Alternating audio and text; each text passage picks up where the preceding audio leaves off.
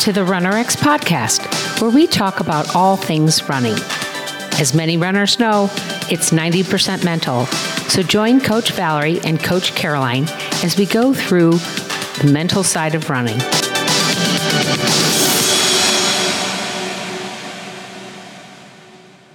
Welcome back to the RunRx podcast. Um, I'm Coach Caroline, and this is Coach Valerie. And the last couple of episodes, I keep calling myself Coach Caroline, and you guys are probably wondering, what is she a coach of? Well, there, I have become a certified life coach, and part of why we did this was because Valerie and I have been working together for a number of years, and if you're a runner, if you've been running for any length of time, you've heard the analogy that running is 90% mental, right?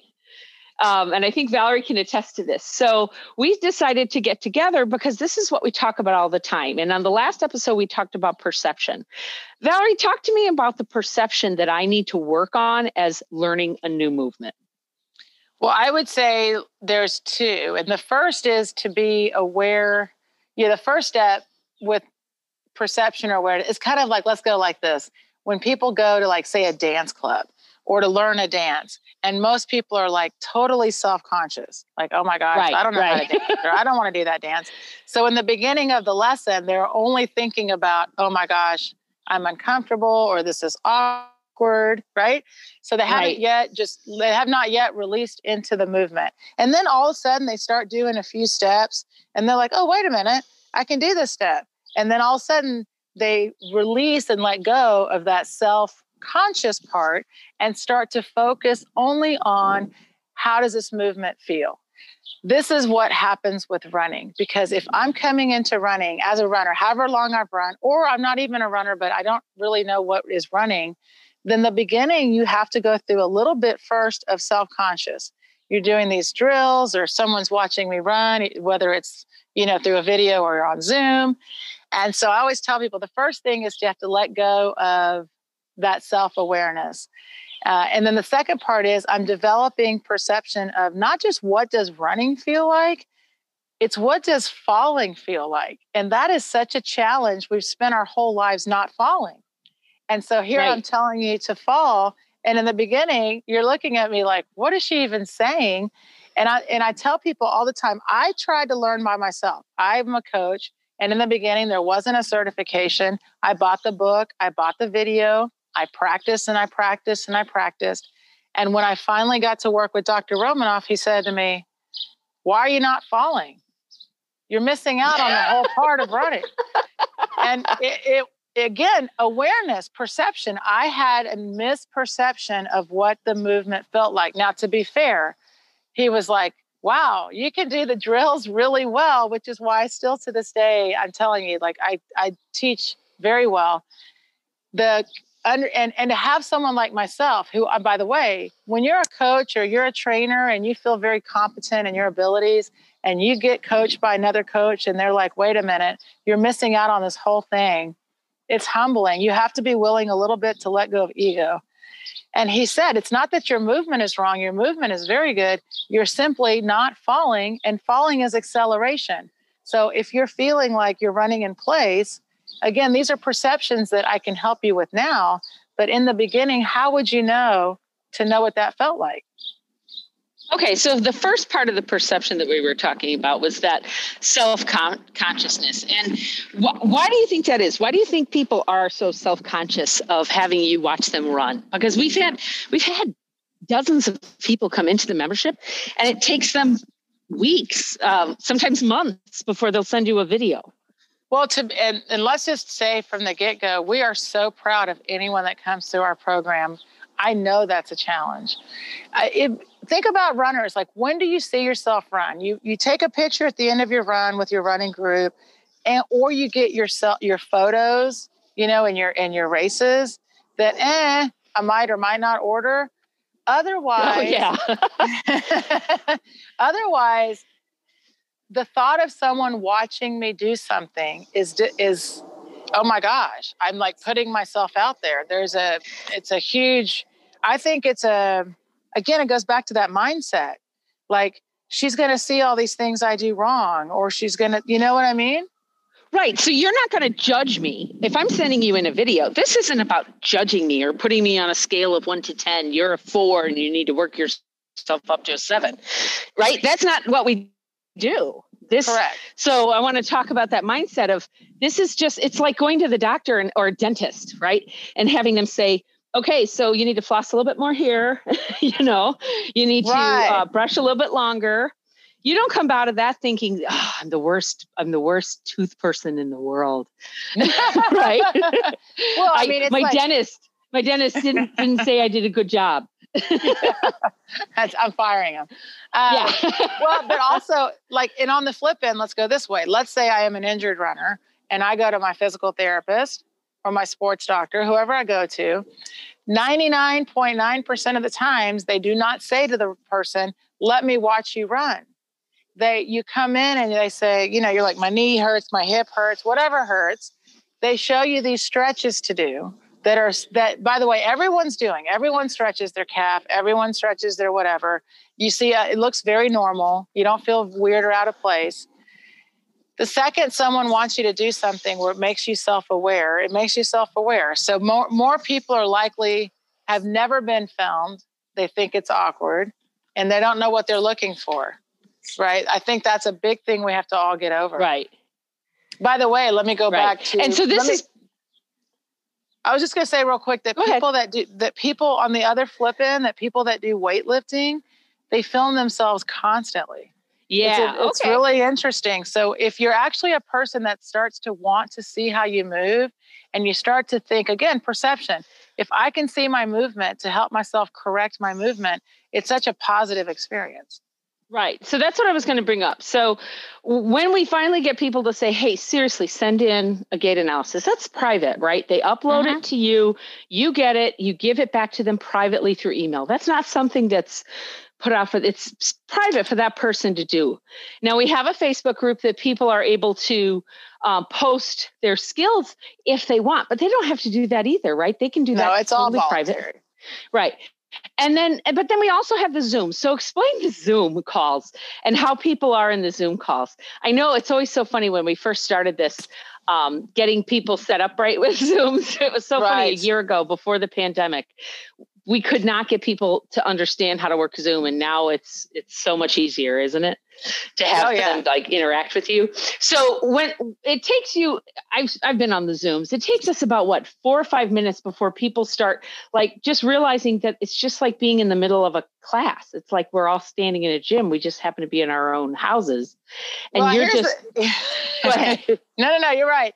I think that that's the, the Zoom is a very eye opening experience to what does it feel like to get coached. And right. I think a lot of runners have not ever had a coach, or they've had a coach that does things like you're going to run four miles today and check in, or I stand on the track and I blow a whistle and I hold the watch. So, so much of coaching that we're familiar with is way more like the outcome of the coaching.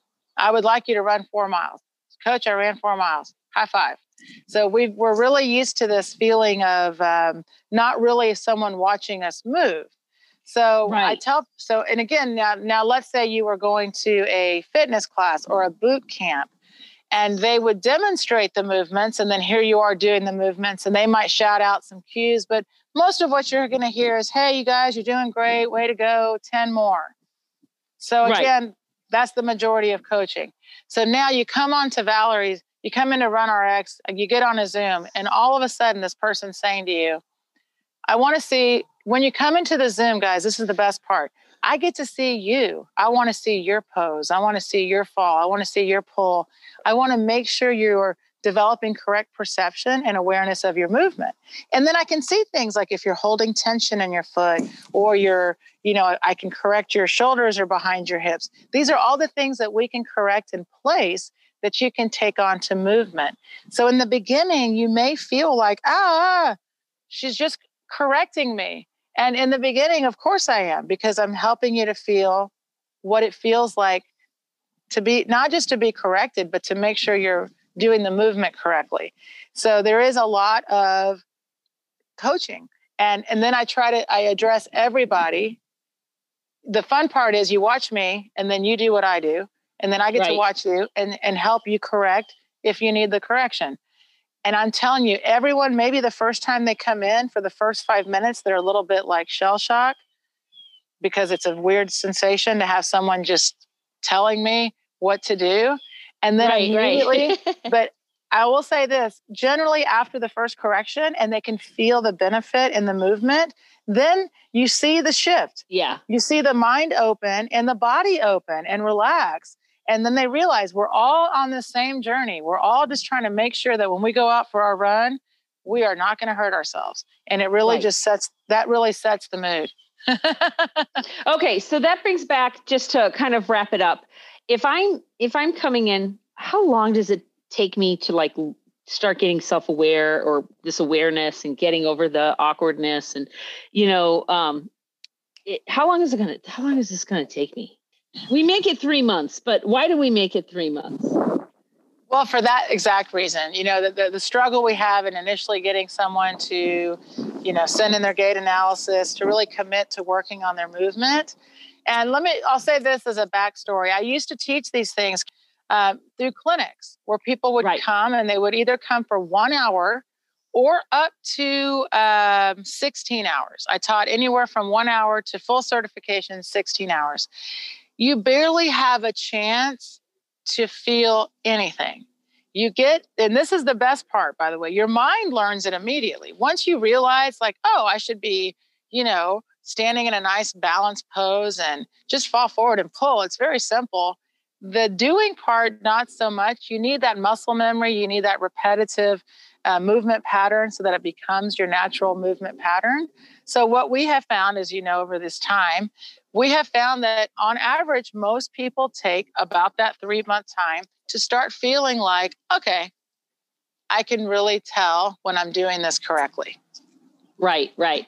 And so, into that, guys, that was one of the things, it really took about three to four weeks before people started saying, "Okay, I felt the fall for a little bit, right? I felt the fall for a little Correct. bit," and then it took almost it took almost six to eight weeks before they could maintain it for say a mile, uh, up to three miles, let's say. Right. But we added the extra month because we really want to get you that unconscious competence right right just like just like now brushing your teeth i think you gave this i'm gonna i'm gonna back this up real quick because you gave this as a fantastic example uh, once this was like a year ago we were talking about when you teach a child to brush their teeth you have to remind them every day to like they're 13 or even 16 years old right. it's like they get up every morning did you brush your teeth did you brush your teeth? Did you brush your teeth? And you said eventually, after 16 years of it, they right. finally they you don't have to remind them anymore. But if you don't keep reminding them, they don't think about it.